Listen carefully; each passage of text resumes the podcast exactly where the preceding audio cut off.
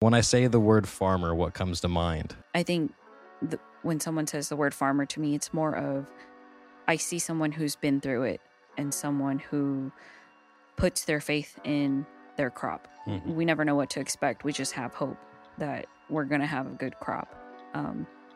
But farmers, they're resilient people. They work really hard. They work hard for every dollar that they have. So, you know, for me, I think farmer means someone who's been through it, someone who's strong, resilient, who has a story.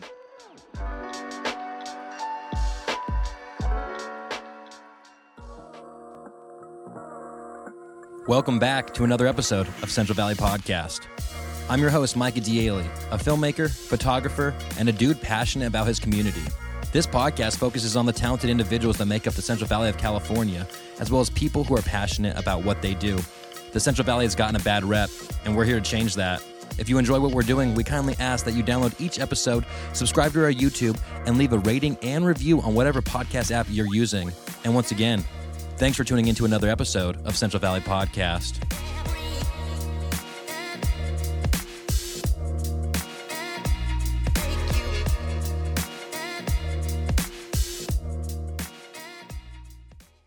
Shout out Duffy, shout out Micah.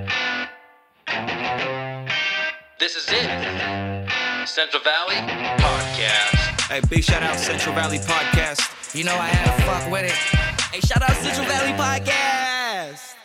Alrighty. So I have a question. My first question is, like, when I say the word farmer, what comes to mind? I don't know, but, you know, like, I had this idea of possibly starting an OnlyFans where the theme is sexy farmer. That'd be good. Like stuff on a tractor or, you know, like just. Yeah. But when you ask me farmer, that's kind of what I think of, like, automatically. For some reason. But when I think of farmer, I think of, like, being broke and having a story and having some sort of life experience that brought you there. If you're not a farmer, that, you know, the business was passed down business to business. If you started from the ground up, you know, literally yourself. I think when someone says the word farmer to me, it's more of I see someone who's been through it and someone who puts their faith in their crop. Mm-hmm. We never know what to expect. We just have hope that we're going to have a good crop. But farmers, they're resilient people. They work really hard. They work hard for every dollar that they have. So, you know, for me, I think farmer means someone who's been through it, someone who's strong, resilient, who has a story. Mm-hmm. No, that's beautiful, honestly. Thank you. I really liked the beginning threw me off so much. Me too. Wow. I had to focus there, you know. I had to be like, yo, Lena, back over here, farmer Lena. I was like, wow, I thought it was going to be something really, like, sentimental or something. This is going to be a long-ass podcast. Yeah. Well, thank you for coming on, Lena. So we'll kind of want to introduce yourself for people who may not know who you are. My name is Farmer Lena. I am the owner of Humble Rice Farmer. I have a small family farm here in Merced County. It's not really small anymore. It's grown at a rate at which our flowers and our manpower we can't really keep up anymore. Which I'm not complaining. I'm grateful for it. Right, real busy. What was the question? It was just like, who are you? Oh, yeah. And no, I mean, that kind of sums it up. You know what I mean? That sums it up. And then, so how long have you been farming? How did you get into it? Like, is this a family thing or? I started farming in 2019. My family and I went through some really tough times where we pretty much lost everything. My dad had lost his job. We lost our rental properties, you know, just things that we had relied on. So my family and I had to learn how to survive in a less materialistic world. We were into, you know, more materialistic things, mm-hmm, like cars, purses, things like that. And then life happened and we were humbled real quick. Mm-hmm. I mean, like, all of those trials and issues and problems really led up to the birth of Humble Rice Farmer. I call those tough times the labor pains of Humble Rice Farmer. I started farming in 2019 in Rio Linda, Sacramento. Okay. And then we came here to Merced, but I'll touch a little bit more up on that later. What was the question? How long have I been doing it? Yeah, and just how did it start, kind of? Oh, okay. So, tough times. You know, we didn't have the finances to pay our bills, to pay the mortgage. So, my dad was pretty much at home just looking for jobs and opportunity after opportunity. It was just, no, you know, we're going to go with a different applicant or whatever. And my dad's brother, who's been flower farming up in Sacramento for the last 23 years now, he reached out to my dad and he was like, hey, I need some help on the farm. Why don't you come on out here and I'll teach you how to do this. And eventually my dad found that he has like 10 green fingers and not just a green thumb. And he was able to bring dead things back to life. And we pretty much learned everything important that matters in a matter of a summer that my uncle took 23 years to figure out on his own. Right. So a lot of the time, you know, I don't give my uncle enough credit because a lot of the time he's like, don't talk about me. Don't talk about the business. Like, I don't want people to know. You know? That's like most opposite of like most business people. Right. Because he's a one man. Oh, gotcha. So it's only him and his wife goes and sells. And then my cousin, he's in and out. But gotcha. We went up there, we learned how to do it. And you were there with your dad learning it, or did like your dad come home and start telling you about it? And then you're like, he lived up there. Okay, gotcha. Yeah. And so I would go and visit my dad, and I had the most fun time out in the flower fields. Like, I understand now how people feel when they reach out to us and they're like, please let us come visit your farm. And I'm like, no, sorry, can't. Liability reasons, construction. I really fell in love with it. And I was like, hey, this is really fun. At the time, I was, you know, still trying to figure out what I wanted to do with my life, too. So it kind of just meshed in together for me at a time that I needed it the most.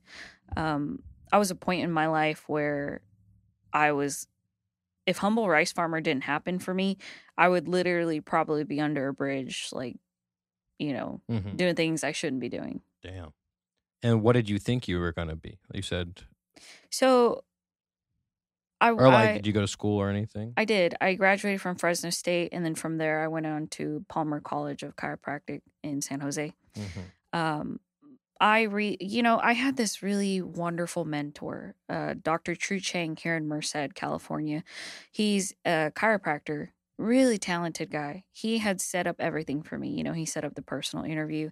He set up the recommendation with the school. He told me, hey, I'm ready to retire in the next few years. Let me train you, and the business is yours.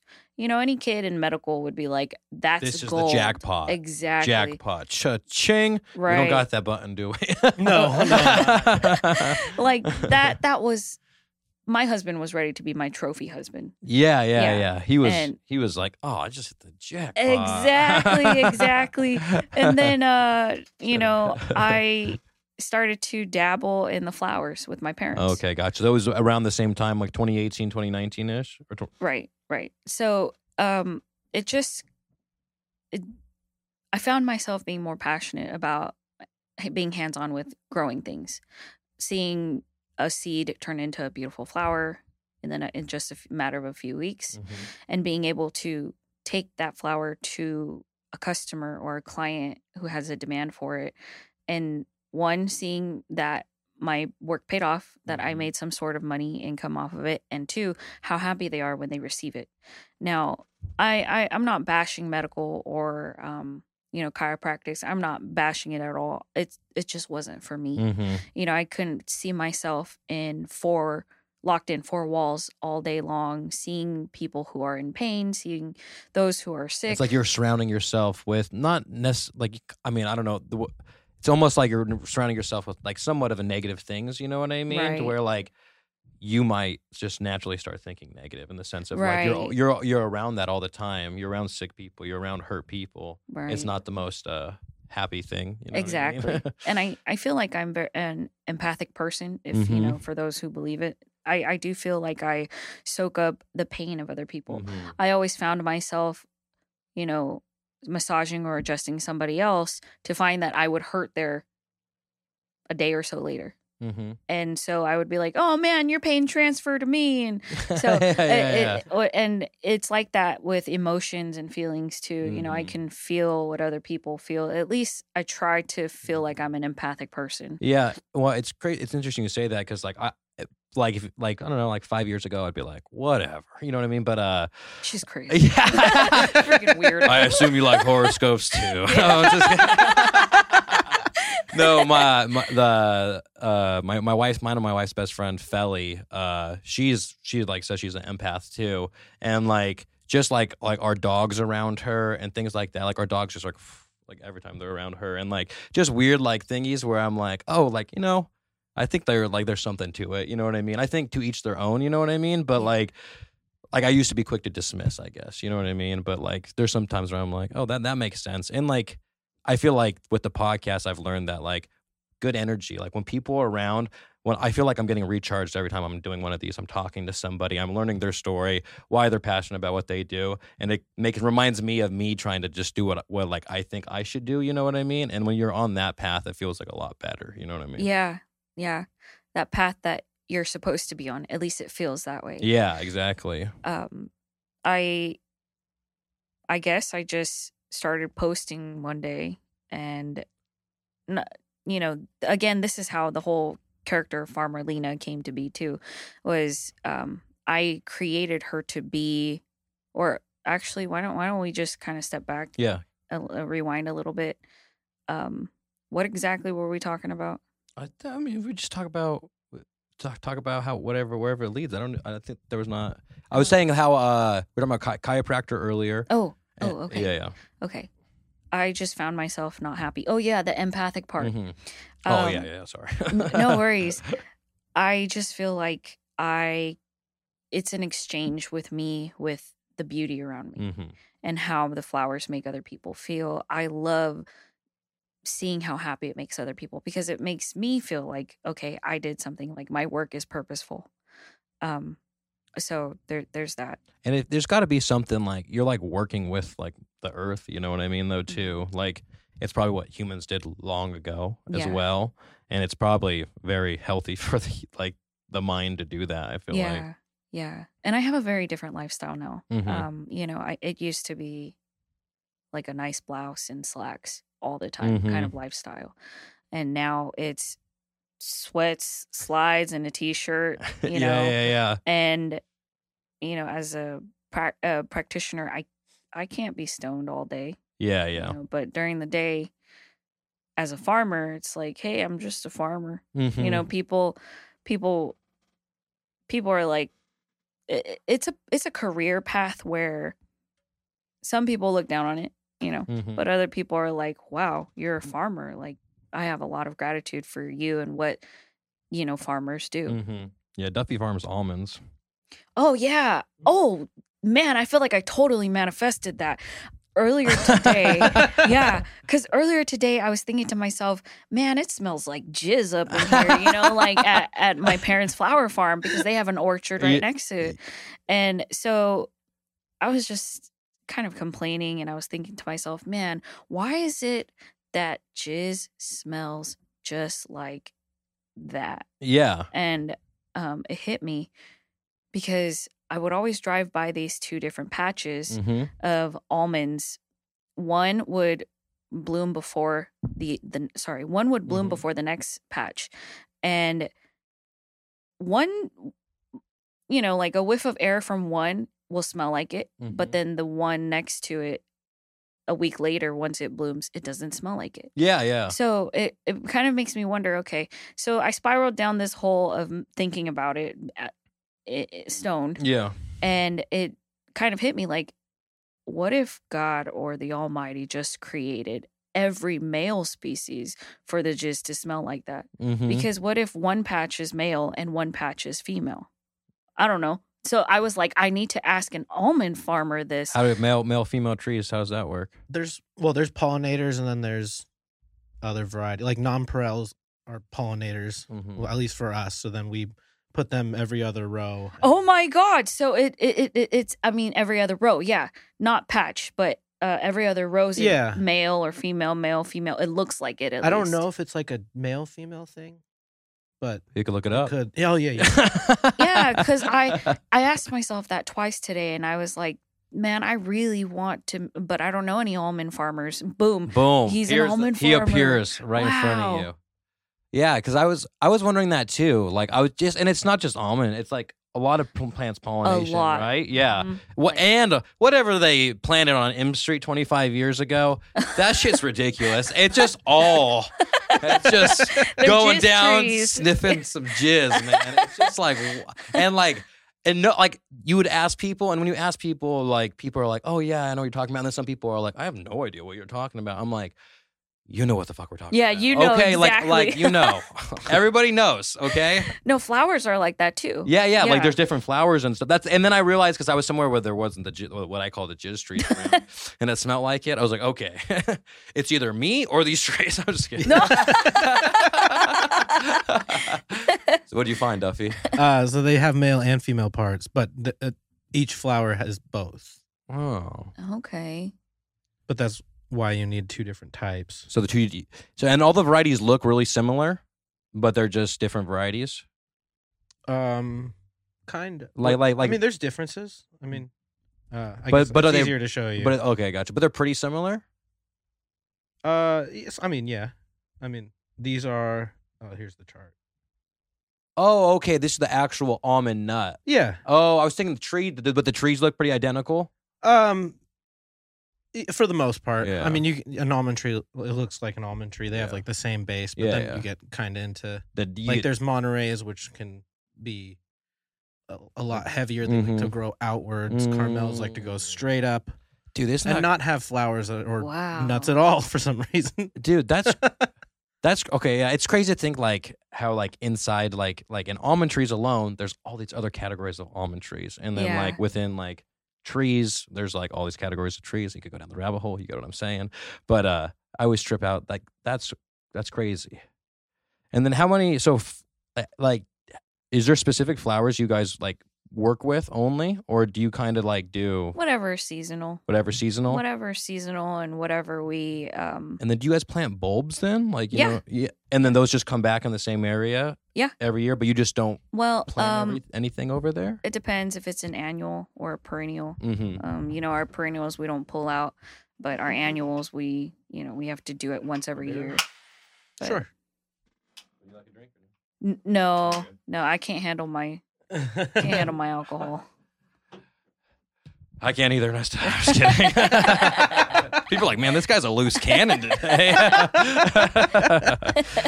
No, so there's perennials and annuals. Yeah. So most of our bulbs are Dahlia tubers, and those have to come out every October, November-ish before the major storms come in. Otherwise, they'll rot. Mm-hmm. And then we lose a whole crop. Yeah. So we have to pull them out, store them, and then we put them back in the ground this time of the year, and then they come back in June, July-ish. Oh, okay. So Oh, that's interesting. I didn't realize that. And then there's others that you can just leave in the ground? Yeah. Well, it's just like a bush, like, you know, like the basic bush outside your mom's house or something. Oh, okay, and gotcha. If you let it go to flowering, then eventually it'll create a flower that you can cut. Gotcha. Use as cut flowers. Oh, okay. That's interesting. Yeah. And then, we were talking earlier that you're Hmong. And so how did your family come to America and everything? My mom is actually from Thailand. My dad is from Laos. Mm-hmm. So they have two very different stories of gotcha. Migrating to the United States. A lot of the Hmong people died trying to get their way to Thailand, which was a place of sanctuary during the time of the Secret War, the Vietnam War. Basically, the Hmong people were recruited to be quote unquote guerrillas, those who know the forest and the mountain terrain well, those who can train the American soldiers and the Americans to basically come in and fight from the inside. Well, Laos and Vietnam didn't like that. communist countries didn't like that. The Hmong people had helping. Right. So our people were hunted. Luckily, my dad's side in Thailand. My mom's side was in Laos. My dad's side was it. Wait. You earlier you said your mom was in Thailand. Yeah. I think it's the other way. Okay. Actually, let me re-say that. You're good. So my dad is from Thailand. My mom is from Laos. So it was a lot easier for my dad's side to find refuge. Mm-hmm. Whereas my mom's side is a whole nother different story. Basically, my dad's side, it's just we crossed the river. We're okay. I'm not downplaying what happened. Just compared probably. I understand. Right. They're just different, very vastly different stories. Right. But my grandpa on my dad's side did pass away from, I think it's color orange or Asian orange. Yeah, and he. Oh yeah, we just talked about that, didn't we? Yeah. Yeah. Wow. Crazy. Empath. So, I know. Me too. I'm just kidding. He came. My dad's side came here to the United States, and my grandpa passed away in his sleep. So my grandma was a single mother of 8 children, raising them on her on her own. She also had daughter-in-laws, and that was when they came here. And where did they come first? Wisconsin. Okay, Wisconsin, and then they came down here to California. I don't know, just preference, I guess. Yeah. And she did what she knew how to do. She couldn't speak English, couldn't read, couldn't drive. And the only thing she knew how to do was farm. So she was able to provide for all of her children by farming. Oh. Whereas now, if we jump over to my mom's side, now that's a totally different story. My mom's mom, she was sold into slavery at the age of 9. Damn. And by 12, she was sold to my grandfather's family, in which an arranged marriage it took place. My grandma had 13 children, and she lost 3 of them. So, they came over to the United States, and she came from Laos, so it was a lot harder. My grandmother at the age of, 14, 15 was loading a bazooka for my grandpa to, fight their way here. And on the way here, my grandfather he was captured by the Laotian troops, and to hide, he and his friend, they were able to get away just briefly, and they cut these bamboo tubes so that they could breathe underwater as they were crossing the Mekong River. And so my grandma and grandpa, they met again, and what a fucking story. Yeah, yeah. But is this the one that was sold into slavery, though? Yeah. Okay. That's... Well, what a story still, but... Yeah, and... The reuniting is like a movie thing, what I mean? And so, I don't know, everybody just kind of ended up in Merced, California. Really? Yeah. So that they came and ended up in Merced, though? Yeah. I believe, yes, they came straight to California. Wow. And what year was this, do you know? I believe it was just... My dad was 73. My mom was 76. So I would say maybe the 80s, early 80s. Mm-hmm. I'm not entirely sure, but they were one of the first few sets to be able to come here. Oh, and because they came kind of in pairs, right? Or slowly, the whole family slowly came over. Well, what happened was each family came together. At least the Americans tried to keep all families together, but France was an ally. Australia was an ally, so there are Hmong people in France and Australia too, from these same exact kind of similar stories. And my mom's side, half of them went to France. So she has French cousins who come over, and their Hmong is different. Really? There's like an accent in their Hmong, and for them, we sound like we have an accent in our Hmong. So I guess kind of like. The difference in the dialects would be like a Puerto Rican. But they speak more Hmong and French over there? Or they probably speak a lot of different languages?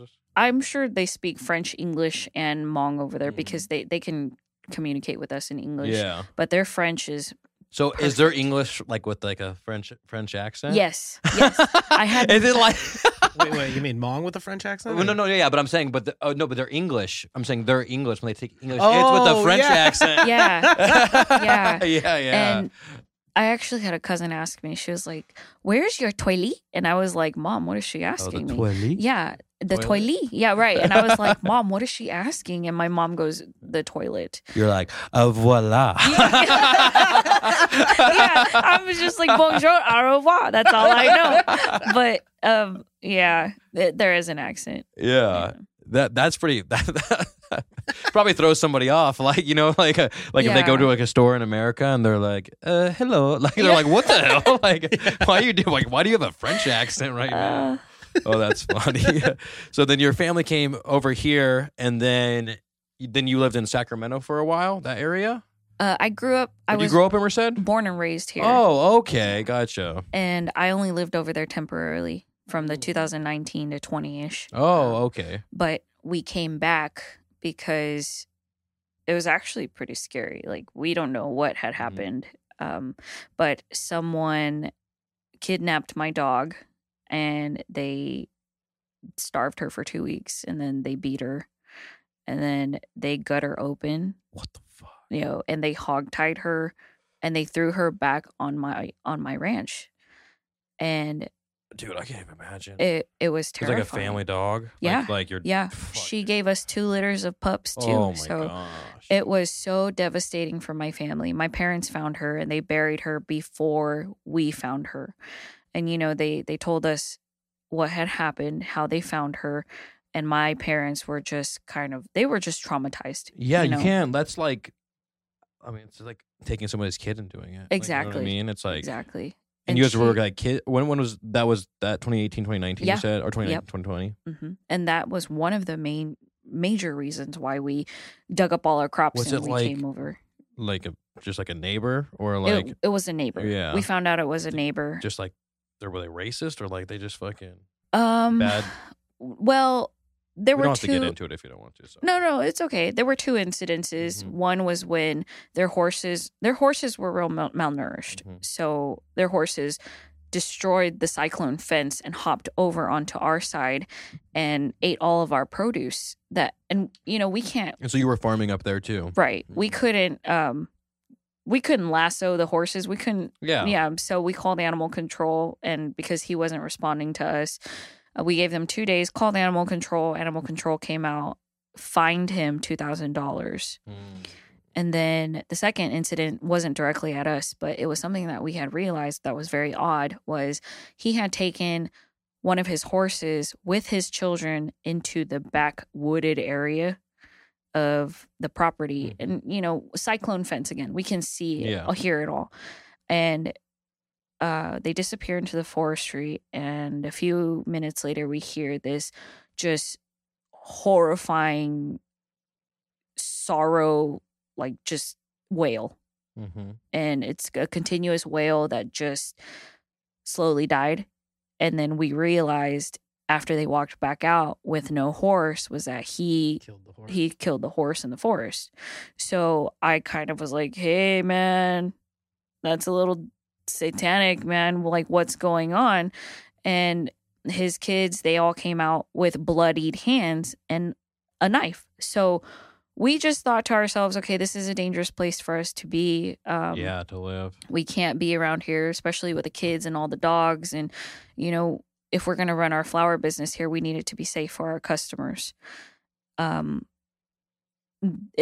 was just it. And then, you know, long story short, too, my aunt and my mom were kind of like starting to compete. And it's just natural. Yeah. Starting to compete with their crops. And it just became a thing where it was like, okay, we need to get our own place just so that we can run things. Because that's where your other family was running their business too, right? Right. Okay. So we don't, you know, out of respect for them and out of respect it's like their market for the business that they created and everything. Yeah, I get it. We stepped out into the Merced area because there wasn't. You were born and raised here, though. Right. And did you guys already have land over here or no? Yeah, we did. Okay, gotcha. And you were just renting it out to other people at that time, or? No. So my parents owned a bunch of homes here in the Merced area, and we had rented out majority of them, but the one that we had lived in at the time was in Winton, and that one has an acre of land. So that was the only one that we didn't lose in the beginning. We were able to at least keep up with mortgage payments on that one at the time. And for some reason, something just told us, keep this one. So we kept it, and eventually we realized why. That's crazy.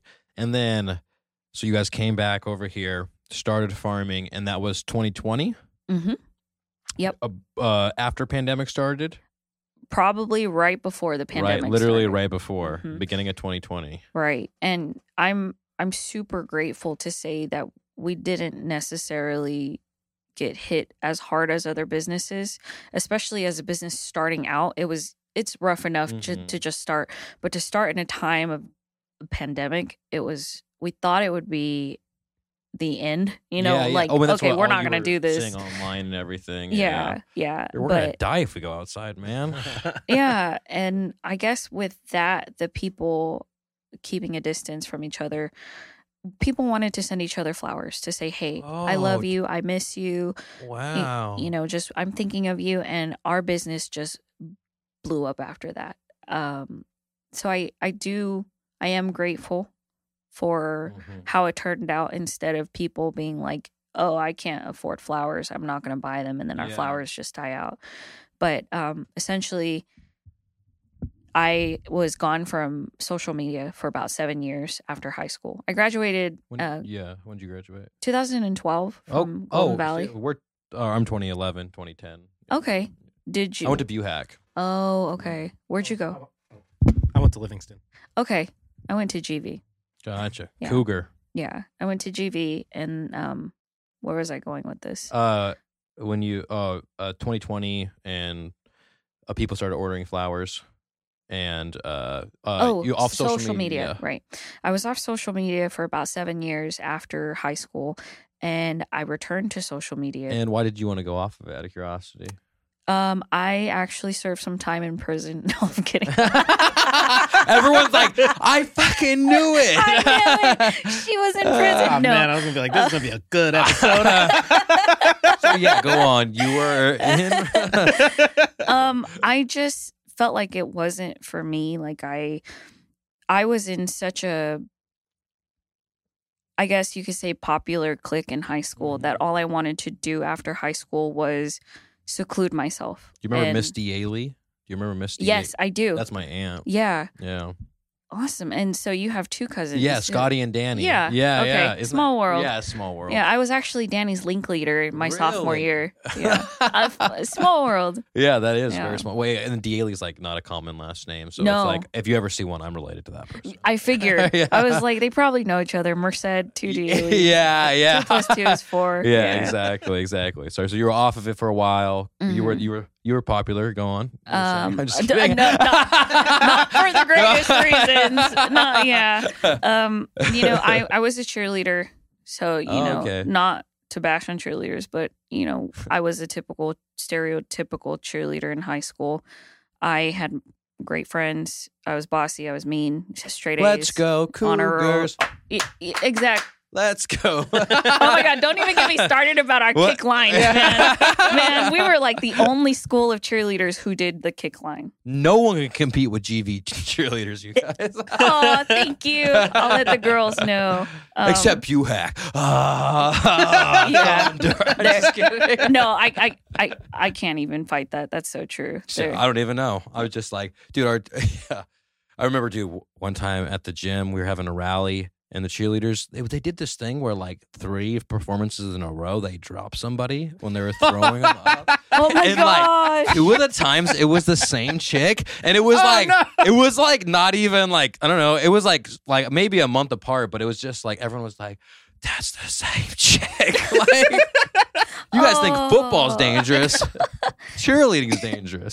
This podcast is brought to you by Marcus Rodriguez. If you're looking to buy or sell your home in this competitive market and you're not too sure where to start, look no further than Merced's preferred realtor, Marcus Rodriguez. He'll make sure the process goes as easy as possible, and you can reach him at 209-554-1715. Once again, that's 209-554-1715. You can visit his website, www.myagentmarcus.com, or email him info@myagentmarcus.com.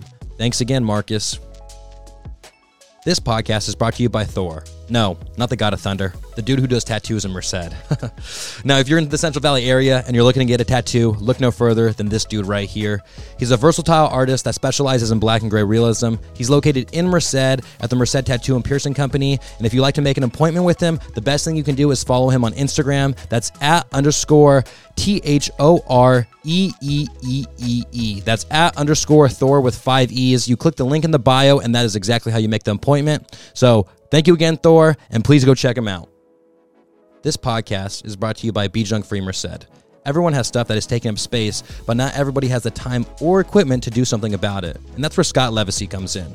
If you have junk overtaking your garage, yard, that spare room, or even a storage unit, give Be Junk Free Merced a call at 209-233-1519. Once again, it's 209-233-1519. He'll give you an estimate, and the best part about Be Junk Free Merced is that he will clean up the mess for you. So you just point, and he'll clean it up for you. You don't have, he's not going to drop off a trailer and make you do the work. He's going to make sure that he does the work for you guys. So go ahead and give Scott Livesay a call at 209-233-1519. Thanks again, Be Junk Free. And then, I don't know. Oh, exactly. I was off of social media.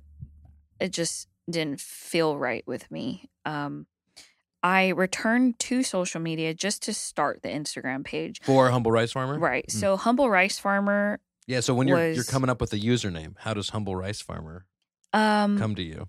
Initially, that same account started as mine, and it was just Lena Kajong. Okay, gotcha. Or Mrs. Perez at one point.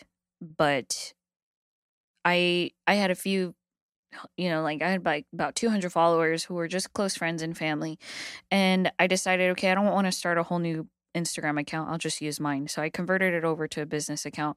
And I was talking to my sister, and I was like, hey, what should we name it? And she goes, I don't know, maybe something silly like Humble Rice Farmer. And really, that's how it came? That's pretty cool. And that's the truth of how we came up with it. But, you know, there is meaning to it. Humble, because we were humbled through life experiences, thinking that, you know, things will never happen to you. And then they do. And then you learn how to be humble through life.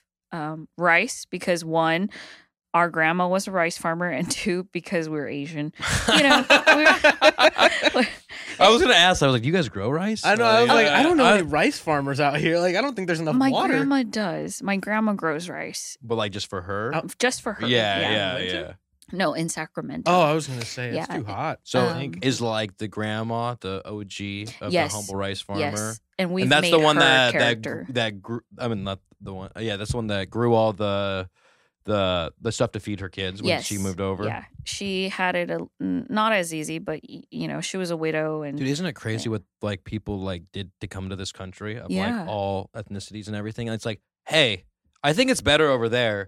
And you're like, oh, have you like seen a video of pictures? Like no, we have no idea what's over there, but we think it could be better, so we're gonna go. Like that's so wild. Yeah. There's a quote from the Hmong Story 40 exhibit that I had seen. It said something along the lines of the bridge to America was built by the bones of those who died to, you know, build the bridge or whatever, something along those lines. And look it up. Oh, okay. It's not very popular. Yeah. Yeah. But it's the quote for Hmong Story 40. So, like, the second you walk in. And what is Hmong Story 40? Sorry. Hmong Story 40 is, like, an exhibit that basically celebrated the Hmong people coming to the United States and being here for the last 40 years. It showcases those who were basically unclaimed, like, pictures of them, so that if their family comes and sees it, they can say, oh, that's my uncle. I'm going to claim that person in the name now. So they also have like highlights of what Hmong people are doing now 40 years after coming to this country. For example, we have doctors, we have lawyers, you know, we have artists, mm-hmm. Dancers. Just it's just nice to see what everybody's turned out to be and what they're what they're into. And what happened to the what country?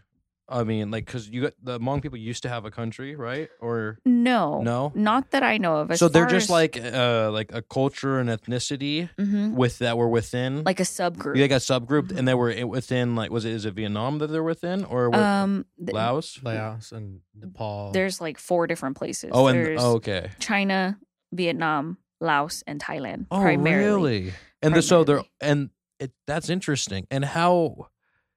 What's the origin, or you know what I mean? Were they all in one area and then separated? There's multiple clans. Uh-huh. So I don't know exactly where we all originated from. But according to what I've been told by elders is that we were the Mongolians in the story of Mulan. Oh. So the bad guys? We were. I just remember the main guy when he has like the little mustache and everything. Yeah. I watched it really recently. You guys really recently. It's all propaganda. That's why I was like, wait, the Mongolians. I was like, what? Essentially, that's where we all came from. Oh, so, okay. As far as I'm told, mm-hmm. We basically just split up from there in China on into other places, Vietnam, Thailand, Laos. But it's it's interesting because there's a big Hmong community here though too. You know what I mean? So is it kind of is there a certain does Hmong have a bigger population than other areas? You know what I mean? In the Minneapolis, Minnesota area, mm-hmm. there's Hmong market. You know how there's the flea market here in Merced? Yeah. Just imagine that, but with all of the vendors being Hmong. They have Hmong Village. They have these huge yearly the SEA Games, the Southeast Asian Games. Man, they have people flying in. Or the Hmong New Year. They have people flying in from France, Australia, again, different parts of the world just for that celebration. That's cool. So there's a lot of them in up north. That's cool. Yeah, but it's just it's a culture and ethnicity that it just seems but it's so interesting that because I was always confused. I was like, what happened to the country? So Mongolia quote, basically. You could say that. Yeah. I mean. You could say that. Mm-hmm. But, you know, I think everyone has their own story of what their elders have told them. Yeah. I just go based off of what I hear from my grandmothers. Mm-hmm. Yeah. Yeah, my grandpa just told me a crazy story because I never actually talked to I think his grandparents are the one that came over from Portugal. Either that or it was even farther, but it was during when they were bringing the slaves over from because the Portuguese, I'm pretty sure the Portuguese were hired to in the slave trade to get the slaves and bring them over, and they were on one of those ships, and they said that there was three brothers and two of them were twins, and then they were in charge of watching the slaves.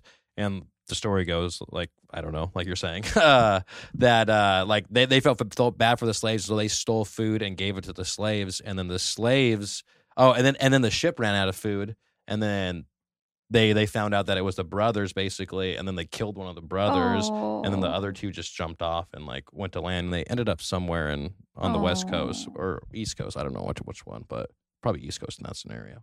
That's so sad. But it's interesting how there's these stories from elders and people within your family. Immigrants especially. Yeah, exactly. Yeah. And it's and that's how what stories used to be. And I was really happy when he told me it because it's I mean, he's 80 something, and in the sense that I was just oh wow, that's a crazy fact to know on how our family got here. You know what I mean? And that's what's been making me think recently. Man, all these people are just let's go. Let's just see what's over there. Yeah. They take that chance. Yeah, but back in the day, though, you know what I mean? Yeah. I didn't know. No internet, no GPS. Yeah. No, how did you get places? I think about that. One star. I think about that when people even driving back then. I was all right, you're gonna drive here for you know, 70 miles. I'd be like, what does that mean? Like, I would look into everyone. Is that the exit? Is that the exit? And then if you missed it, you don't really know. Like, you know what I mean? You know now because it tells you it. Yeah. Oh, so Humble Rice Farmer. I think we're talking about social media. No worries. So Humble Rice Farmer. So that's how the name kind of came. And then, is that how you started promoting it during COVID? Is through Instagram, right? Through Instagram.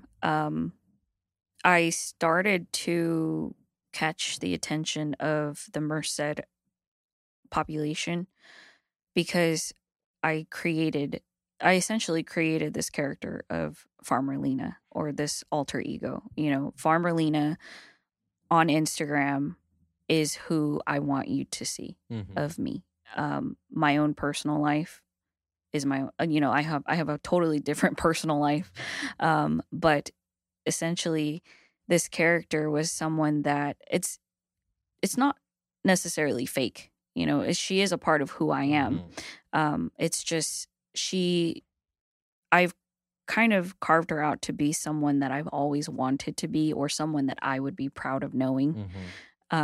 So I started to kind of tell stories like, hey, today, and it's not like they didn't happen, because they really did happen.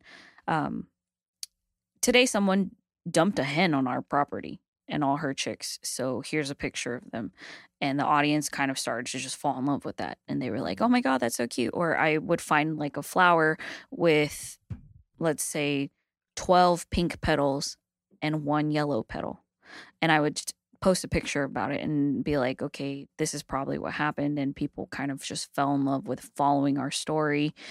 And eventually this Farmer Lena character just became someone that the audience could, I don't know how to explain it. Like they could relate to. Exactly. Like this Farmer Lena just became someone that the audience could relate to. And they felt like they know you. Right. Basically, you know what I mean? Right. It's the same thing like with my podcast and my Instagram. It's like people come up to me and talk to me. Yeah. And my wife's like, who is that? I was like, I have no idea. I do not know. I just at this point, I'm like, okay. Yeah. Yeah. Well, Farmer Lena is a very extroverted person. Yeah. Very colorful, very, you know, I shit and fart rainbows. And But, you know, Lena is a very introverted person. I'm quiet. I keep to myself. I get anxiety. Whereas Farmer Lena is like, no, I don't get anxiety. Like, I'm ready to take on the world. And then, does that help you sometimes? It does. Like, you know what I mean? Where you're like, all right, I'm just going to be Farmer Lena for a little bit now. Yeah, no. Then I'll go home and I'll be Lena. Yeah, exactly. Yeah. You know, my dad, around big holidays like Mother's Day, Valentine's Day, he would be like, okay, little girl, time to go out there and put on a show, put on your face, you know. And then I would go out there because customers would ask for me by name, because it's like part of the experience almost, right? Like the social media account, the primary main character, we have small farmers who will come and say, or they'll write a caption or post a picture, but the primary farmer is Farmer Lena. So customers will come and they'll be like, is Farmer Lena here? And I would go out there and like, oh my gosh, why are people asking for me? I would go out there because my farmers would come back in and say, hey, they're asking for you. And I would be like, who is it? And they would say, I don't know, somebody who says they want to meet the famous Farmer Lena. So I would go out there and shake their hand, and they talk to me like they know me, you know, like like you're surprised. You're like, oh shit, they know me more than I thought. Exactly. Yeah. And that kind of scares me a little bit. So Lena's like disassociating, you know. Farmer Lena is like, okay, I have to talk to people. I have to be, you know, I have to give them a good time and or a good experience. What's the word? Interacting with. Yeah. Me. But yeah, Lena is just, I guess you could say I'm the grown up. Lena's the grown up one. Farmer Lena is the child that I let. You know, enjoy life and say what I want and, you know, kind of get away with it because I have this cute story. But, you know, real Lena is like full of trauma. Yeah. Again, family, generational trauma, just things that were out of my control growing up. So, you know, that's honestly why I really believe in giving people second chances. I'm not saying like, hey, be my friend, screw me over, and then I'll forgive you. Yeah. It's more of, you know, we have a lot of ex-convicts who work with me primarily. Mm-hmm. Like, I'm the ex-con group. Like Farmer AJ, he has his own group. He works with elderly workers, mm-hmm. elderly farmers, and my personal assistant. And then me, I work with the oddballs, you know, those who did 20 plus years for murder, mm-hmm. or, you know, guys who just needed second chance. Yeah. And they work hard. Mm-hmm. They work hard. Well, yeah, because, you know, Restore Merced. Mm-hmm. Yeah. So I've done some work for them, like video work and stuff. But like, that's like that whole thing of just like the whole or how the system's set up in general. It's like, okay, yeah, you do your time, but you come out with like a black record or like a black right. mark on your record, and no one wants to hire you, and right. you don't do anything to help them. And oh, it's on you. If like, so what else are they supposed to do besides right. do what they've only known? You know right. what I mean? Right. So that's why it's like it's cool hearing that, and then like Restore Merced and all they do and stuff like that. It's like they help people. Like you're saying, everyone deserves a second chance. Yeah. And yeah. no one's perfect, and people who have themselves on this high horse. It's like, hey, like you've been down and out, and if you haven't, like. Your time is coming. Yeah. But like life has a way of biting you in the ass. Yeah. Yeah. At least when you think you're high and mighty like that. Yeah. Mm-hmm. But yeah, I definitely know about the ex-cons because, you know, I did my time. No, I'm kidding. I'm kidding. But you said county record. Hey, bring up her mugshot real quick. I was like 15 pounds lighter. That's not me. Yeah. Oh. And would you say Humble Rice Farmer saved your life? I would definitely say that. I was in a place where, again, I couldn't figure out exactly what I wanted to do in life, even though I was going to school and putting myself in debt. I couldn't figure out what was going to make me passionate and happy in life. I was constantly fighting with family, and, you know, it shouldn't be that way, but sometimes it is. And just finding myself in a financial rut all the time, living paycheck to paycheck, not knowing what to do next. And I started to spiral down this really dark hole of drug use. And it's... Just all sorts? We don't have to go into detail. You know, I did some things. Mm-hmm. And I hung out with the wrong people. And people were really shocked to know that because of who I have always been. I grew up, excuse me, you know, this perfect Asian student, straight A students, again, cheerleader, honor roll, to be some junkie, you know, mm-hmm. like people were like, wow, what happened to her? Yeah, it's true. I did spiral. Mm-hmm. And if it wasn't for Humble Rice Farmer, I would, again, probably be under a bridge, just kind of shooting myself up with whatever, trying to get my next fix. But with Humble Rice Farmer, I found my passion. I found a way to make people happy, to bring that kind of joy while incorporating my community. It's been such a pleasure and such a change in my life. And now that I also got married and had 2 kids in the last, since 2019. Oh, really? I got married in 2020. Yeah. So things happened real quick. Mm-hmm. So my life completely changed. I grew up overnight. Quick, huh? Mm-hmm. So growing up overnight, obviously, you own your own business. You have to figure out how to run your business. Mm-hmm. Again, my relationship with Chef Quentin, one of my best friends, one of the best people. Shout out Quentin. Yes, I love you, Chef, with all my heart. Yes, Jeff. I was in the kitchen. Yeah. Yes, Jeff. With Chef 2 and Chef Quinn. And I was like, I never, like, it's like a cool experience to be in like a Michelin type, you know, star restaurant. And then it was just like 10 chefs there, but everyone's like, yes, Chef. Hey, Chef. Yes, Chef. Yes, Chef. Yes, Chef. Yes. I was like, how do you know what chef they're talking to, you guys? The like, Chef. Yeah. He's such a joy to have in my life, and he's my son's godfather. Oh, really? That's awesome. He's so amazing. I completely enjoy him. But where was I going with this? We were talking about. No, we're talking. Okay, well, how did we get on Quentin? That's mine. You just got married. We just got married. You grew up real quick overnight. Oh yeah, I had to grow up. Yeah. He is one of the best advisors. Like, he does this thing on the side where he financially advises people, and he advises people how to start businesses, how to start their own kitchen. He is such a brilliant and talented guy. Really? Mm-hmm. I gotta hit him up. He does a little bit of everything. Hey, that dude probably sells life insurance. Yeah. Hey, Quentin, how do we grow this podcast? That'd be awesome. Yeah. If you do this on the side, man. We're not even the same when you're a chef now. Yeah. Yeah, it's somewhere downtown. He likes to make ranch. That's all I know.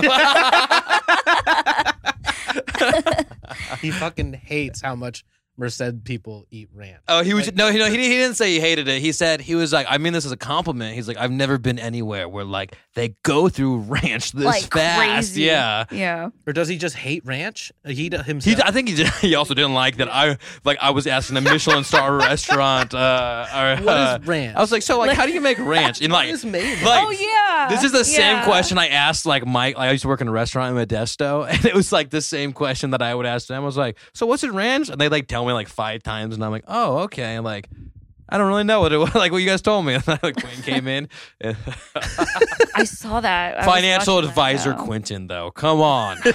Yeah, he's brilliant. I'm about to text him right after this. Be like, what do we need to do for this podcast, man? I had to grow up overnight, and obviously with the demands of the business, of people wanting flowers, and having to dedicate myself to actually go outside, dig a hole, and, you know, plant something while responding back to customers, while responding back to those who want to collaborate or do events together. I was like, okay, Lena, you got to get your shit together. So in doing so, it was just like the right choice was just, okay, no more drugs, no more hanging out with the wrong people. And not holding someone, like, don't hold someone's past against them. That's basically what I'm trying to say is people, you never know what that person might do or what they'll be able to be. Mm-hmm. I also wanted to ask you about like the farmer age gap, because I heard you talk about that in your speech. So kind of what are your thoughts on that? And oh, man. It's rough. Like, farming is a lucrative business. Like, farmers, when you're a farmer, you basically make your own life.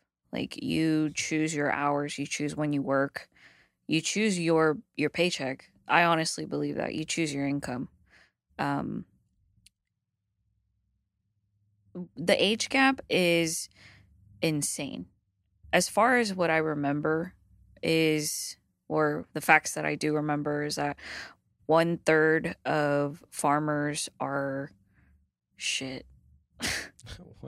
1/3 farmers are it was like over the age of 65, right, or something like that. I believe it was something like. Type in farmer age gaps. I'm on it. I forgot what I had said, but I did a lot of research. It was something. I'm pretty positive. 2/3 of all American farmers are over the age of 55. Yeah, that's what it was. That's what it was. Only 1/3 are under that. Yeah, yeah. So the farmer age gap, you know, if you think about it statistically, there's more people are going to populate this earth, and then there's going to be less land, there's less food, there's less resources. Water is now a problem, which water should never be a problem, but now it's a problem. With the age gap, what we're realizing is that as the next generation of farmers retire or, you know, pass away or move on to other things, there's going to be a gap in which there will not be enough farmers in this world to grow food to feed the whole, you know, because California feeds the world. Yeah, there won't be enough food. That's the main problem with the farmer age gap. Now, I would love to see people my age or our age group go into farming, especially in like hog farming, you know, poultry, food, especially vegetables, I love seeing people go into that. Flowers, you know, flowers aren't really in this, they're not really necessary. You know, yeah. It's a luxury. Farmers are a luxury crop, whereas food, it's necessary. Yeah. So the farmer age gap, that's really scary if you really think about it, because there's less of us in this age group. By the time that this next generation dies out and we move up to their level, yeah. there won't be enough farmers in the incoming. And then our age group too is not having kids at the rate that right. that like right. our parents did, or like for generations it was you just become an adult, have kids, die, you know what exactly. I mean? Like just over and over and again for generations, where like our generation's now like, we can do what we want. We don't have to get married. You don't have like the people used to get married at like 18 and 21. You know what right. I mean? Like now people are getting married at like 30, like, or like more common. Yeah. Yeah. And especially the having kids thing. Yeah. I mean, if both of my kids were accidents, let's be honest, you know, my birth control didn't work, mm-hmm. but I would not have had them at my age right now if they didn't happen. Mm-hmm. I would have chosen a much later age, at least like 32, mm-hmm. because there are still things that I want to do like career-wise, but you know, not unfortunately, you know, fortunately. I know what you mean. I had my kids and you know, they're a joy in my life, but it is hard. Like it's hard being a new parent and running a fairly new business and you know, trying to figure things out. Over here, geez, you're preaching to the choir right now. Yeah. So tell me the good things, Lena. Well, sorry. Children, you know, I think the sweetest thing is obviously they're going to be tornadoes, little monsters at a certain age. But the sweetest thing is seeing them discover something new for the first time. For us, we may see a rock, but for them, they're like, wow, it's a rock. You know, like, Mom, look at my rock. That's their rock friend until they're, what is that word? Until their attention span finds something else. Mm-hmm. Yeah, but the kids are like so interested in little things. And like, I always hear my friends say just like, yeah, they're like, it's just crazy. Like when you do have a kid, you're like, holy shit, like you love something so much already. And right. Like it's like everyone says it's like a love that you haven't felt before, basically. It's definitely, it's natural. I think that's the perfect word to use is it's natural. And I'm not going to lie, like I had postpartum depression. Mm-hmm. That was something that I really had a difficult time with. I could not bond with my firstborn for like the first 6 months that he was born. I had a difficult time just being around him sometimes for too long. And luckily my husband's family was really sensitive to it. And they took care of me and my son and my husband. And then I started to feel better and really bond with my son. And then I fell in love with being his mom and just seeing him grow up and the smallest things. Like you fall in love with the smallest things, like the size of their hand. Like you see a small little handprint and that handprint is like the highlight of your day. Yeah. Yeah. Children, they completely change your life. Yeah, it gets hella hard, but, you know, I wouldn't change it for the world. I wouldn't change it for the world. They remind me of like a kind of innocence that I wish I still had, you know, to be intrigued by a rock or a flower. Like my son goes crazy for flowers. Crazy. That's cool. Is it like going to the farm that's awesome to him? Oh my god! Like he's just like this. So like you know, no, we can't put him in the car. Like he will not get in the car. Oh, he just wants to stay. Yep, and he will refuse, and he will scream and scream. He'll scream the whole drive home. He will just cry, and once we get home, when take his jacket and his shoes off, he'll say outside, outside until he falls asleep. Hey, I mean, at least he likes going outside compared to all these kids looking at their phones. Yeah, he's definitely a farmer. That's kid, cool. I could definitely say. You're like, Lena's like, so back to the age gap thing. Yeah. I can't do this by myself, people, okay? Yes. Other people got to have kids. No, I'm just kidding. No, that's why I had two so far. I used to joke about wanting like 6 to 8 kids. And then I had one. Yeah, I had one and I was like, oh no, we're not going to do it again for a while. Boom. You know, things didn't work out. I should sue, but I'm that apparent 0.1% that didn't work for a lot of those methods. But I got pregnant again, and then I was like, man, I don't want any more kids. 2 is enough. But I already have a feeling that it's going to fail a 3rd time, 4th time, 5th time, and I'm probably going to get my 6 to 8 kids. Is it the pill? The first one was the patch. Okay. And the second one. Is that the one that was injected in you? No, the patch is like you just put it on you and it stays for a week and you change it once every week. I didn't know that existed. Yeah. And then but that one, that makes sense that one would fail, honestly. Yeah, it did. What is that? Is that percentage lower than the other percentage? It is. It is. I don't think it failed, Lena. I think that you were just in the 10%. Well, then I switched over to the ring. Okay, which gotcha. Always just stays there for a week. Yeah. And then I was like, why do I feel sick? Took a test and it came out positive. I was like, there's no way. So I had my dad and my sister pee on a test from just to prove that they weren't bad ones. Right. I didn't want them to be defective. Uh-huh. So I had my dad pee on it and his came out bright negative. He goes, I'm not pregnant. And my sister, she did it and she was like, nope, I'm bright negative. And so I tried again. Yep. And it again, another light positive. And that's exactly how it was with my son too. Oh, gotcha. My wife, like, we weren't trying, but she wasn't on birth control either. You know what I mean? But so whatever you want to call that, it just happens. Yeah, but it's like we're at the it really reckless does. Abandon. No, and it's also like I don't know. Like I'm also at the age where I'm like, it's about time. Yeah, and I'm like completely okay, and I want to at some point. Right. I mean, I wanted to at some point. It's like, hey. It's cool. I like it. And kids are amazing. My whole life's going to change. That's all I know. And it's like, I'm just interested to see see what happens. You know what I mean? Like my dad, I'm just sorry. We got to do a dad promo of like me becoming a dad with like the New Balance shoes and like, what do you know what I mean? Like, it's like, you guys got to have a kid. We can film this promo together. Yeah. But the double stroller down the mall. Yeah, and in this one we should do like you get a gift for me basically, and then on yours I'll be like, you're ready, like you're ready, son. This podcast is brought to you by Blaker Brewing, the official beer of the podcast. Located in Atwater and Ceres, this brewery offers not only delicious tasting beer, but great events that bring the whole community together.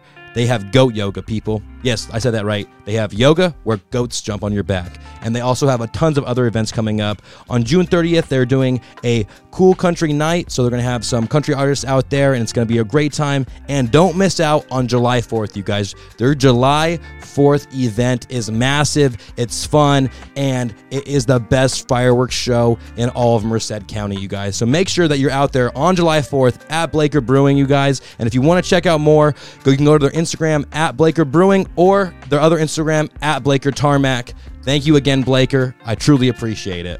This podcast is brought to you by Crybaby Wine. Proudly located in Fresno, Crybaby Wine offers you your favorite delicious tasting wines like Chardonnay, Cabernet, and everything in between. Not only do they have these great tasting wines, but they also have delicious de-alcoholized CBD wine. Infused with CBD and CBG, these wines help reduce anxiety and alleviate stress. You can find their products at crybabywine.com, and if you live in Fresno County, you'll receive free delivery. Once again, check them out at crybabywine.com and follow them on Instagram at crybabywinecalifornia. Use CVP, yes, that's right, use the code CVP to get a percentage off of your next order, you guys. Once again, use code CVP. Thanks again, Crybaby. This podcast is brought to you by Connor Manufacturing Incorporated. They are a local family-owned and operated machine shop that services the Central Valley and beyond. They specialize in complex parts using the state-of-the-art manufacturing processes.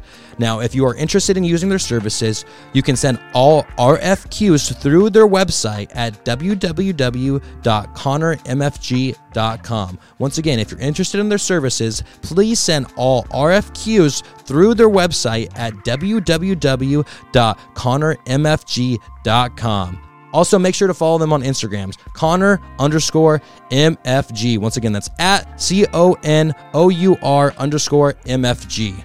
Thanks again, Sean. But so I don't know exactly where we're going with this conversation, but age gap? No, yeah, age gap. Yeah, but anything else? Go on. But so we got two young farmers in here right now. Yeah, I'm proud of you. Thanks. Yeah, yeah. No, being a farmer is first hard. Time you've ever heard those words. It's been a while, man. Farming is hard. Yeah. It's hard, which is why a lot of people don't want to go into it, especially this generation and the generation following us. They're more into, oh, I want to get a tech job, or, you know, I want to go into finance, mm-hmm. or, you know, like an office job. Yeah. Or I want to be a doctor. Like my sister, she wants to be a nurse. Mm-hmm. You know, nothing against it. It's just people don't want to do farming because, one, it's expensive to be a farmer. We get hit with taxes. We literally get hit with taxes for our tractors, our shovels. They literally come out there and they count how many shovels you have, and they'll tax you. And really? Yeah, they tax you on fertilizer that you've already been taxed on. And it's just— They tax you more the more equipment you have? Yeah. Yeah. Oh, just like— As it's worth all that, like it all adds up. Property taxes, especially. Yep. Mm-hmm. What the hell? Farmers get hit hella hard. That's what I used to do, and then I started getting into the ag parts of the property tax appraisals, mm-hmm. and I just started running into all these people that I knew from when I was in my childhood, and I was like, I hate this. I'm out of here, and then I just left. Yeah, farmers, we get hit with fees. Like, we get hit with our certification fees. We get hit with permits. We get hit with water fees, mm-hmm. property fees, and then yeah, they come out there, and if they see a lawnmower, and they'll tax you on it. Do you use that for your business? No. You're saying you don't use this for your business. You've never used it once. Okay, I've used it maybe once. Then you're getting taxed on it. That's fucked up. Well, I mean, a lot of farmers do make a lot of money. Mm-hmm. But then most of us small businesses, we make enough to get by, to pay the bills and eat, have enough to keep the lights on for the next month. Like, and that's enough for most of us, mm-hmm. you know. It's not about the money for most of us. It's about being able to provide for your community, being able to be a strong pillar in your community to provide things like scholarships or internships or jobs. It's a blessing. Where were we going with this? I think right there. I think you just nailed it. Oh, okay. Okay, cool. No, I really think so. And then I want to talk about Merced. So, like, what do you like about Merced? Like, she's like, nothing. You know, growing up in Merced, Merced has changed a lot. Yeah. A lot. I love the people here. I do. But I think, what do I love about Merced? Shit. I growing up, I always had like the same mentality everyone has. Oh, it sucks here, there's nothing to do here. And it's not even, I think that I had that mentality. Like, you're a kid, what the fuck can you do? Like, you don't know anything else. Yeah, you don't know anything else, right. You know what I mean?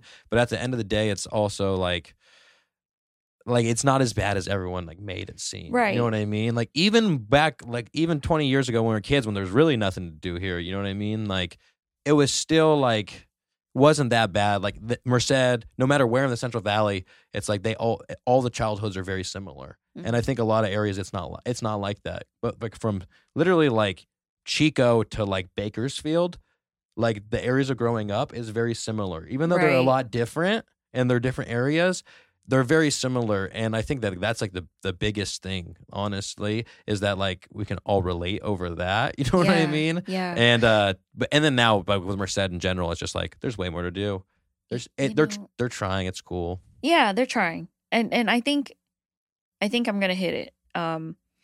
What I love about Merced is that we are a community that believes in second chances. We are a community that uplifts each other, not just during the difficult times, but during the good times as well. You know, I would say that Merced is a place of opportunity. It is a place of opportunity. You want to start a business, try it in Merced. A lot of us are small business based. We love to support small businesses. It's a small enough community to where you'll be able to grow. And you have the capability to grow into something really big if you would like to. But the population is also small enough to where if you're not ready to grow at such a fast pace, mm-hmm. you can grow with the community. So it's a great place, I would say, to start a business in terms of relationships. It's a great place to hide like shit. A rebuilding town. Yeah. It's a great place to just restart your life. There's not much here, but sometimes that's what's best for those people. Yeah. And I mean that in a way where, like, my friend was very into drugs here, but made the decision to go to rehab and left the Stockton, Modesto area, and eventually migrated here down to Merced, where there was less crime for him to be a part of. He didn't know people. Yeah. You know, he was able to get a job and hold a job because he wasn't out doing drugs with people that he knew. He didn't know the area. He kind of got to know it slowly and started to put himself in more positive environments, like Main Street downtown, going to vendor events, pop-up events, community-based events. And he created a different life for himself where he didn't feel like he needed the drugs anymore. Of course we have the drugs here. I mean, you know, if you look deep enough. But I think that when you have a new place to start, again, it's a great place to restart. It makes it easier for you to stay on task of wanting a better life. Yeah. And I think, like, what you really said about, like, it's a good place to start a business and grow. Like, I think it really is. And, like, but, like, at the other half of it, it's like, but people are going to know you also at the end of the day. Like, I feel like if you, like, get to be, like, where people somewhat know you and, like, in, like, a small enough city like Merced, it's like, well, like, you have to, like, so, like, you when you walk around, sometimes people come up to you and they're like, Humble. And do they know, they know you as Farmer Lena? Yeah. A lot of them, sorry, guys. You're good. Yes. I have gotten recognized, like, in stores or, like, going to get boba. Actually, one of the cashiers there she was like, "Can I help you?" And I said, "Yeah, I'm here to pick up." And she goes, "What's the name under? Is it Lena?" And I said, "Yeah, it's Lena." And she looks at me. She goes, "Are you by chance Farmer Lena?" And I said, "I am Farmer Lena." And she was so, like, fangirled. Like, she goes, "Oh my gosh, it's so nice to meet you." And I said, "Don't do that. Don't do that. Don't do that. You're embarrassing me." And so she, you know, she was like, "Oh, let me pay for your drink." And I said, "No, don't do that. I'm, you know, I'm just a farmer. I'm just a regular person like you. I'm not a celebrity. I'm not an influencer. I'm a farmer, you know. And I just post what I do on the regular. I post a story along with my character or those around me, just to get engagement and let people know what's going on the farm, and." People kind of just fall in love with that character, and they're, you know, I post like, "Oh, Farmer Lena had a baby," and they're like, "Oh my gosh, how sweet." And they ask about her like they've met her before when I see them face to face. There was a time when I did a vendor event pop-up for infertility. One of the ladies came up to me and she was super sweet, and she goes, "I follow you guys on Instagram. I've been following you for over a year now. Are you Farmer Lena?" I said, "Yeah, I am Farmer Lena. Hi, nice to meet you." She goes, "Oh my God, let me take a picture." So she goes, "Let's take a selfie together." So I kind of just stand there and take a selfie with her, and then she goes, "Let me take one of you by yourself." So she takes a picture of me by myself, and I was kind of like, that's a little odd. Yeah. But okay. And then, you know, she posted and she tagged us, and I redid it. But my sister was like, "Do you know her?" I said, "No, I've never met her. You know, this is interesting, but just the small town kind of thing." Yeah. My husband, he, again, my trophy husband, he tells everybody, he uses that, "Oh, my wife is Humble Rice Farmer." He goes places, and you know what? Sometimes people are really nice about it. Those of them who do know us, a lot of them have recognized us in the Merced Central Valley area, where they're like, "Oh, Farmer Lena from Humble Rice Farmer." And he gets free things. No, I'm serious. Like, he gets free things, and I'm just, he goes, I name drop you. And my sister-in-law, she's also an ag. She does hog farming. She's very big in the FFA world. I used to show pigs growing up. Oh, okay. Yeah. Yeah. Hampshires, man. Those are my pigs. Same. Always with that nice line, you know what I'm talking about? Yeah. Make sure the line's all the way. Hey, I don't want that pig over there that doesn't have a clear line on it. They're like, what's this do? I was like, I really don't know. Like, what are they judging them on? I don't know. We have no control over how this pig looks, you know? Yeah. I mean, we kind of do, but not like crazy amounts. Dude, I remember people would give their pigs creatine at the fair. What? Oh. I'm pretty sure. Or it was something like creatine where like it made them swell up. I don't, you don't remember... Like this was like around like people would like yeah, I've been giving my pig some blah blah. I was a terrible hog farmer. I was too. I didn't really know. I got two. I just fed them whatever they needed and that was it. And then hope that I made it look like I could walk them around during the show. dude, what your pig would be like? You'd like be doing it, and then all of a sudden your pig would be like, I'd be like, what the fuck? Like, what am I supposed to do in this scenario? The pig goes left, so immediately I start tapping the right shoulder to make it look like I made him go left, and just like show pigs in FFA. I was always like, I don't know what I'm doing. Like, I was like, I remember my dad would be like, you know, practice. And I'm like.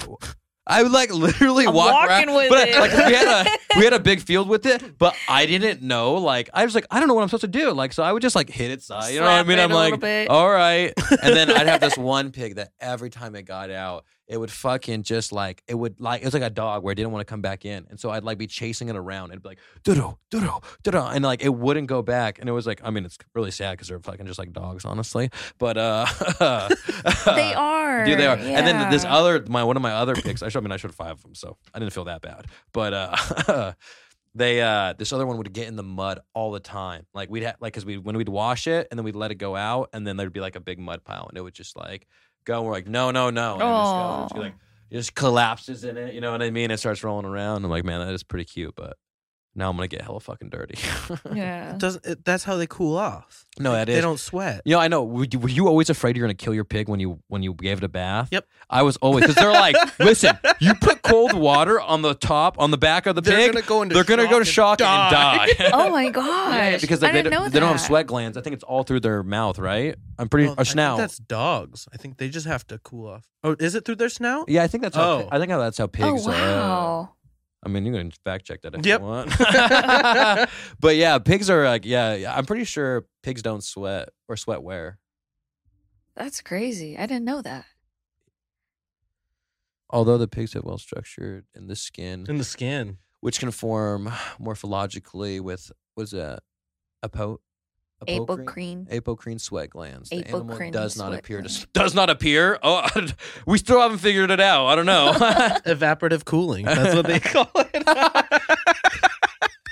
Wow. Yeah, but the FFA leader and the 4-H leaders would always like be like, "Hey," I remember they just like instilled it in your brain to where I'm like, I remember mine, like one of our field trips in 4-H was like, all right, we're going to go take a tour of the slaughterhouse, and then you're going to pick your pigs from that same location. And I was like, what? Like, no, actually, I haven't even thought about this like since like right now, but like looking back at it, I'm like, man, I was like, yep, I'm going to do this. Like, saw all the dead pigs hanging like, yeah, whatever.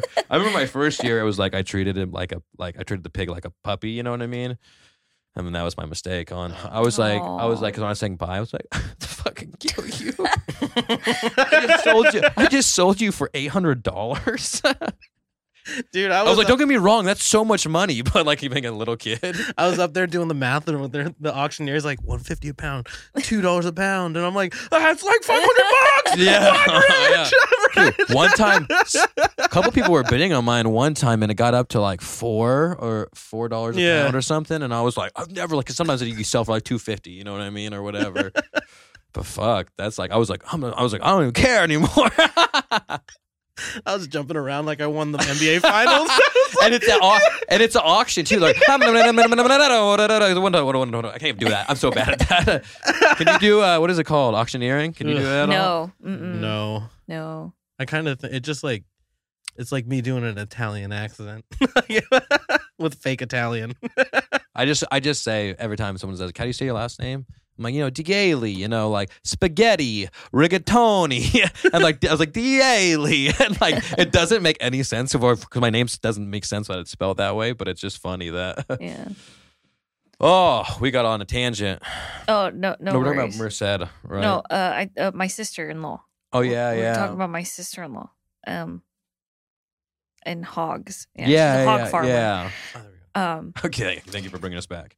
So she's, my sister-in-law is a hog farmer. She's really popular in the ag industry here in the Central Valley. She's in ag education. She's an ag teacher.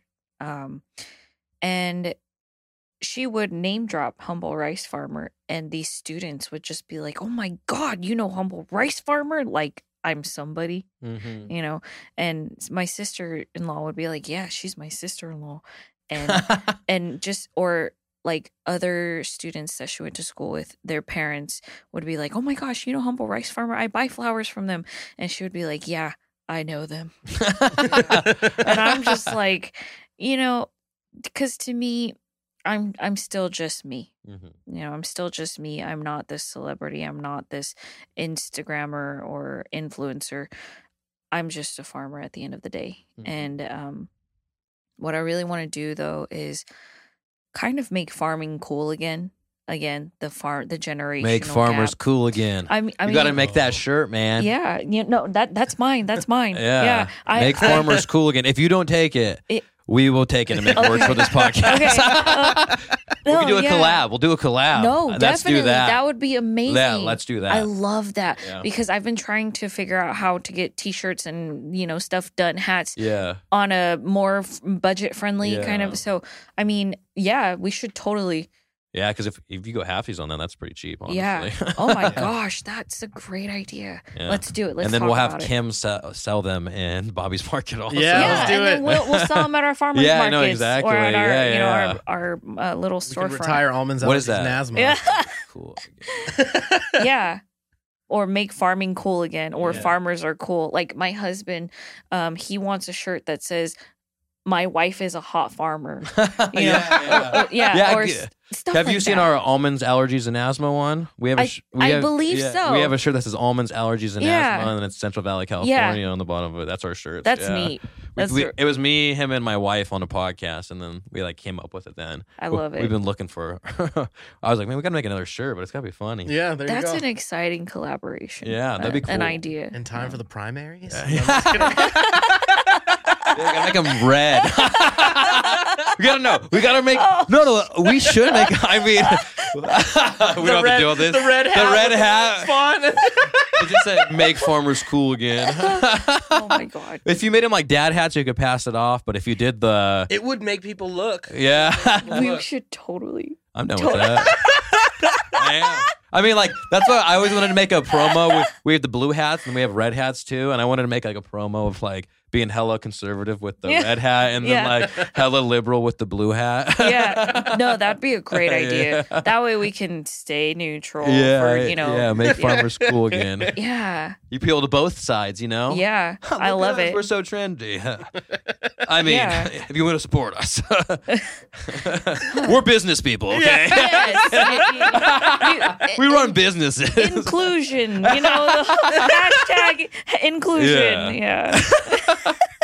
Make farmers cool again, dude. That's awesome. And then, you talked about sustainable farming, right? When you spoke at the Mainzer, mm-hmm. And so what are your thoughts on that and how people can do it and this because what is and the soil? Isn't it we only have so much topsoil? Oh, mm-hmm. Yeah. There's a real shortage of topsoil. Oh, yeah, yeah, and it's a real big decline too. It's not we're not progressing at all. Mm-hmm. Yeah. It's sustainable farming is important. And let's be honest, it seems as though only small businesses can do sustainable farming. But at the same time, they're not making enough money. For us, our methods of sustainable farming is we use ducks instead of pesticides.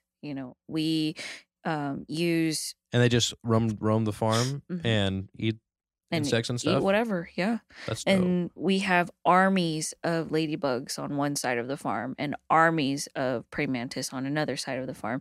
And they eventually intertwine and the praying mantis kill the ladybugs. But, you know, sustainable farming, like those guys, they keep the pests, like the aphids, away, or the aphid population down. And other bad bugs like beetles. The praying mantis will eat anything. Mm-hmm. But yeah, I've been looking. They were selling. I was at Lowe's. They sold like the babies of praying mantises. I didn't know that. It's like in the egg still, and there's like 30 of them or something. Yep. I was like, I just kind of want to buy those. They creep me out. They do. I used to not be scared of anything when I was a kid. I'm afraid of everything now. Not everything, but like lizards. I used to just go up and grab lizards and be like, oh, look at, like I would catch like 20 lizards in my backyard growing up. Because we lived out in like the McSwain area, and like freaking, it was like so like. But now, like, I went to go catch a lizard, and I was like, I'm not touching. Yeah, that. He's gonna bite, because they bit me once, and then I was like, no, it didn't hurt, but I was like, no, these things can bite. Like, what the hell? Oh, praying mantises are scary though. Sustainable farming. Yeah, but. This podcast is brought to you by Smiley's Service Center for all your automotive repair needs. Smiley's is proud to announce that they have relocated to 254 West 16th Street in Merced. Their team of experienced technicians are dedicated to provide you with exceptional customer service and the highest level of expertise in the industry. They offer a full range of services, including AC, alignment, tire replacement, brake repair, oil changes, suspension work, and much more. Don't wait until your vehicle breaks down to seek professional help. Contact Smiley's Service Center today to schedule an appointment by calling 209-722-2616. And once again, they are located at 254 West 16th Street in Merced. Thanks again, Smiley's. This podcast is brought to you by WorkNet and the Merced County Workforce Development Board. On this podcast, we often talk about how people from the Central Valley made it, either in a career or in starting their own business. In Merced County, WorkNet provides people with career advice, job information, and training they need in order to change careers. WorkNet services are provided through Merced County, and they are completely free. So it's a no-brainer on if you should use this resource or not, you guys. They have helped hundreds of people and small businesses every year, and you can check them out at WorkNetMerced.com. Once again, all these services are available for free, and you can check them out at WorkNetMerced.com. Thanks again, WorkNet. This podcast is brought to you by Juno Coffee, brewed right here in the Central Valley of California.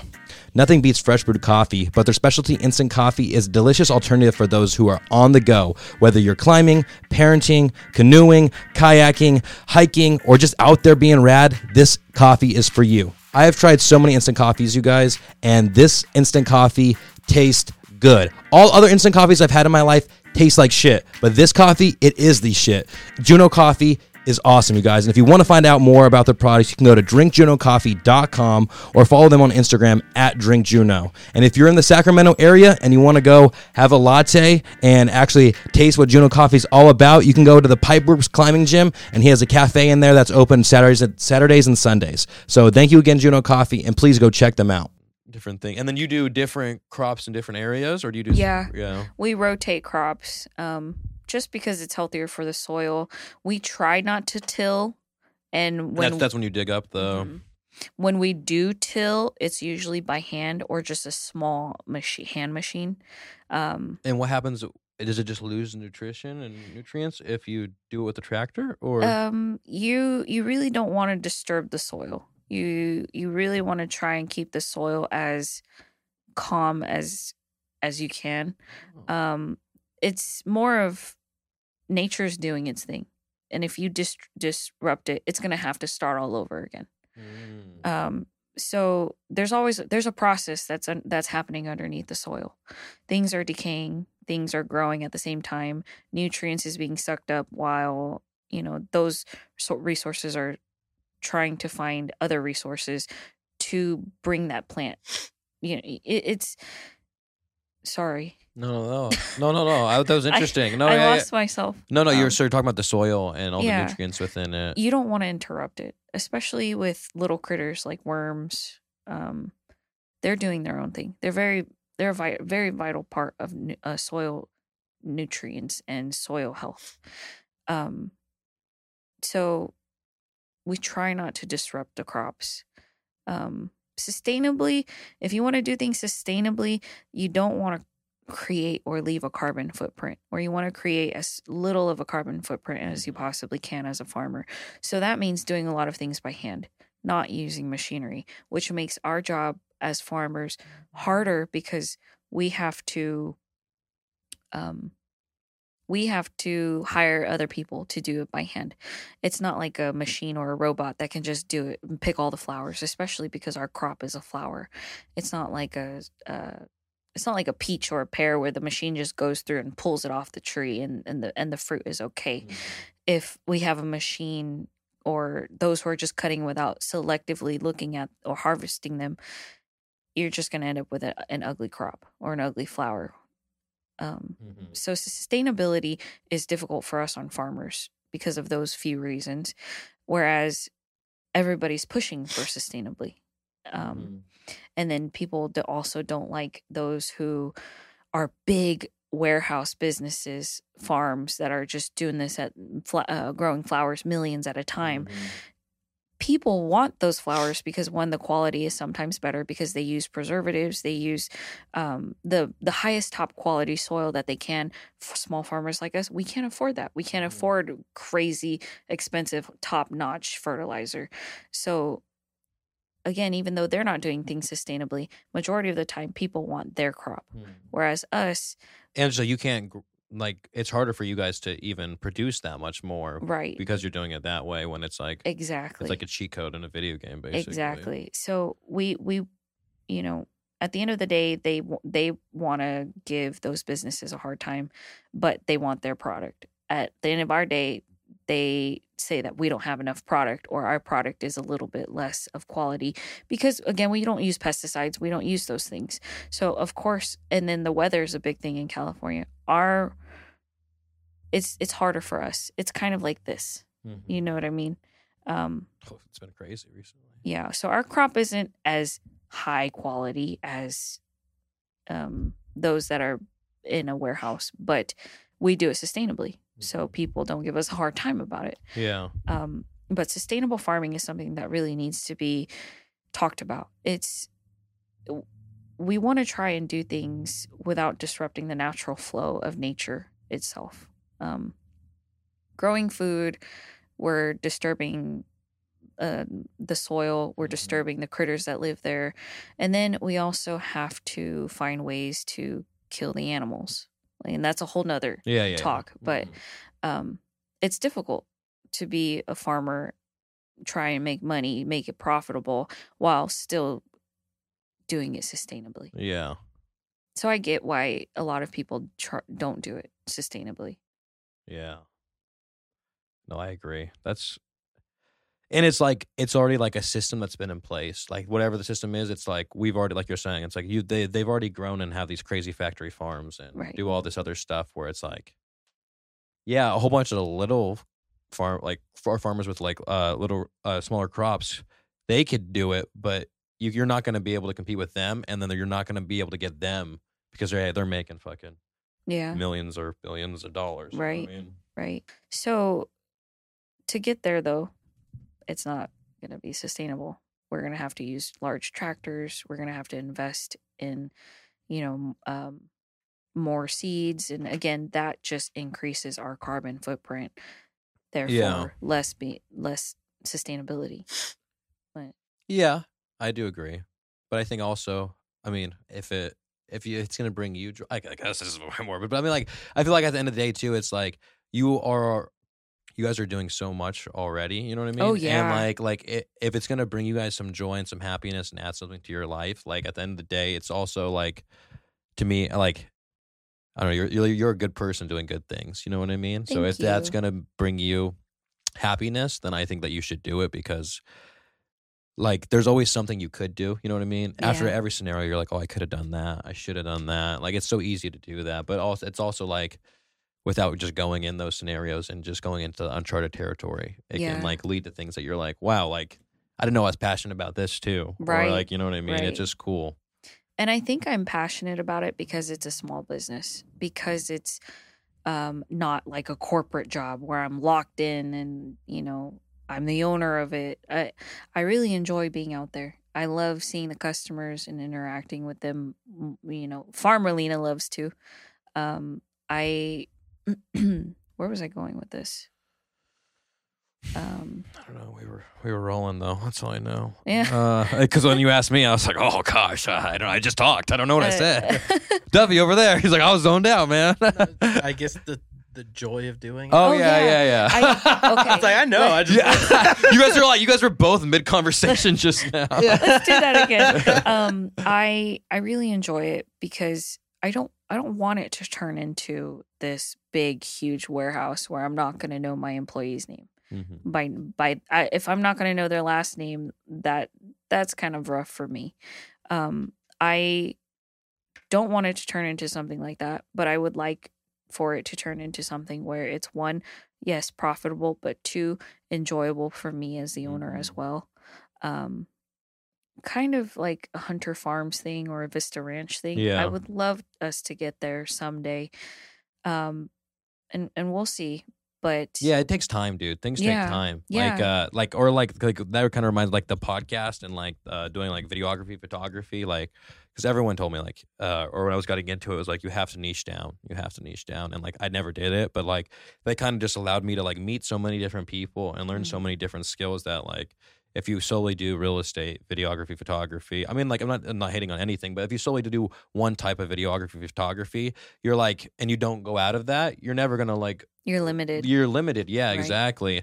And I was like, okay, let me try this. Let's try a short film. Let's try travel content. Let's try. Oh yeah, and you have great. Yeah, yeah, and exactly. And it's allowed me to meet all these other people too. And then like that's how the podcast was born, just because I was supposed to be. I went to school to be a teacher, basically. I want to do like Earth and Space Sciences, and then like.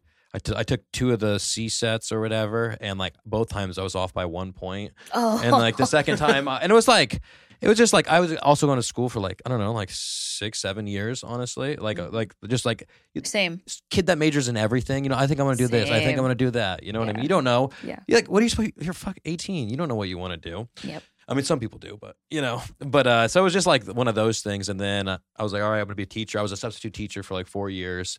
And it was chill, honestly. Like, I enjoyed it. I just was like, I just got to care less than the students. That was, like, my attitude. I was just like, I got to go in there being, like, the extra chill sub and be like, and, like, it's the way I do it. I'd, like, go to classes and I'd be like, hi, how's it going, guys? My name is Mr. Diele. Or you call me Mr. D, like, because I would spell it right, you know? And then I was like, so your assignment's this? I was like, just work quietly amongst yourself. I'll be over here chilling on my computer. So, you know, at least pretend to be working. And then I would just go and I'd be like, all right. And then I did have a kid throw me a bouncy ball in my fucking head one time. Oh my God. I was like, but it's like, I didn't know who did it. So I was just like, you know what? You can't freak out. Yeah. But like, it just like went right by my head. And I was like, are you guys serious right now? I was like, I cussed. I didn't say the F word. That was like, damn or something like that. I was like, act your damn age. Yeah.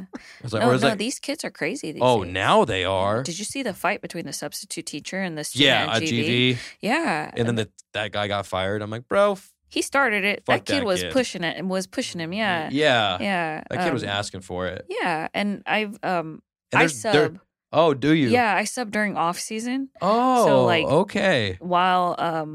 While my flowers are in the ground, sleeping. You get it, man. You get it. Like I gotta hustle. Yeah, you know? Yeah. But it's a chill gig, though. I mean, like, yeah, it is. Like as much as like as being a substitute is like not being a teacher. You know what I mean? I'm like, no, I'm there for the day, dude. Yeah. I would only you use Sub Alert to get the jobs. No, I use Frontline.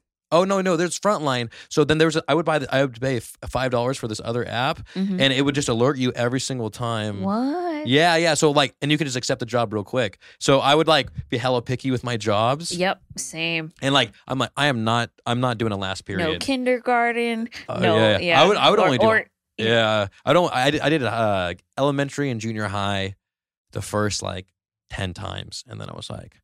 This high school things. Well, I mean, for me, because I don't know, I didn't know how to. Sorry. Seriously, I'm just kidding. Sorry.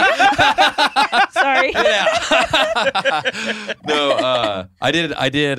My first one was fourth graders, and it was the craziest experience of my life. Well, I just like I hadn't been around kids in like I don't know how long, besides my nephew, but that was it. And like it was just like I got there, and it was just I didn't know what to do, and it was crazy.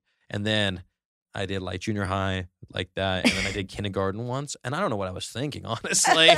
Like, I was like having a hard time with fourth graders. I was like, yeah, let me go with these kids. And it was just like, it was cool. It was cute in the beginning, but like kids would just have meltdowns. And I was like, I don't know what to do. And then I remember one time, like, all these kids were asking questions about this one problem. I was like, all right, I'm going to do it on the board, you guys. And it was like something super easy, right? And so I'm doing it on the board. I'm like, everybody follow along, right? And then I was like, after I completed it, I was like, all righty. Anybody have a question? And every single one of their hands went up. And I was like, I'm just going to come around. But substituting's, yeah, it's cool. And power to all those teachers out there. Honestly, You guys are like, oof, it's a lot. You don't get paid enough. It's a lot. And especially with these kids. I'm okay. I'll call you back in a second. Okay. Okay. Bye. Jeez. Sorry. Shout out. Is your husband? Yeah. Hey, he's like, hey, did you tell him that I know you? hey. He's like, hey, you've been on this podcast awful long. Like, are you okay? You're forwarding my call now? No. All right. And the last thing I want to talk about is you TikTok losers. Oh, man. Being so mean. Don't be mean to us, bro. We made something cool about the Central Valley. And yeah, it's cheesy. It's from Step Brothers if you don't know. But hey, people are like putting garbage sign emojis and like all this shit. I'm like, and then I go to their profile and guess what? You look like a loser. Stop telling us this goes hard on mute. Yeah. And then why are you putting fire emojis after that? TikTok's like this weird thing where like, because we had like, you know, our Boats and Bro video. Have you seen that? I don't think so. Have you seen like Step Brothers? Mm-mm. You never seen the movie Step Brothers? Oh, my husband watches it. All right. So we're going to show her Boats and Hoes first. Oh, okay. Just so she can get the reference. So there's the movie Step Brothers. They have this whole like music video during it. Called Boats and Hoes. And yeah, just play. Oh.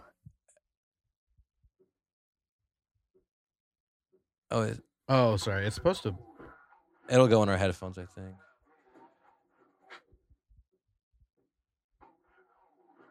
Let's see. All right, we'll just play it from here. Whatever.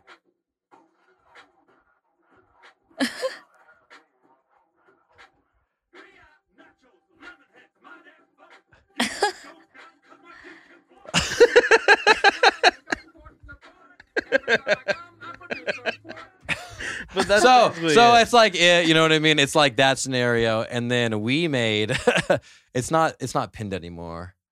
I'm sure it'll. Yeah, but it's somewhat recently. But so we made our own version of that, and but we put it on TikTok and it fucking blew up.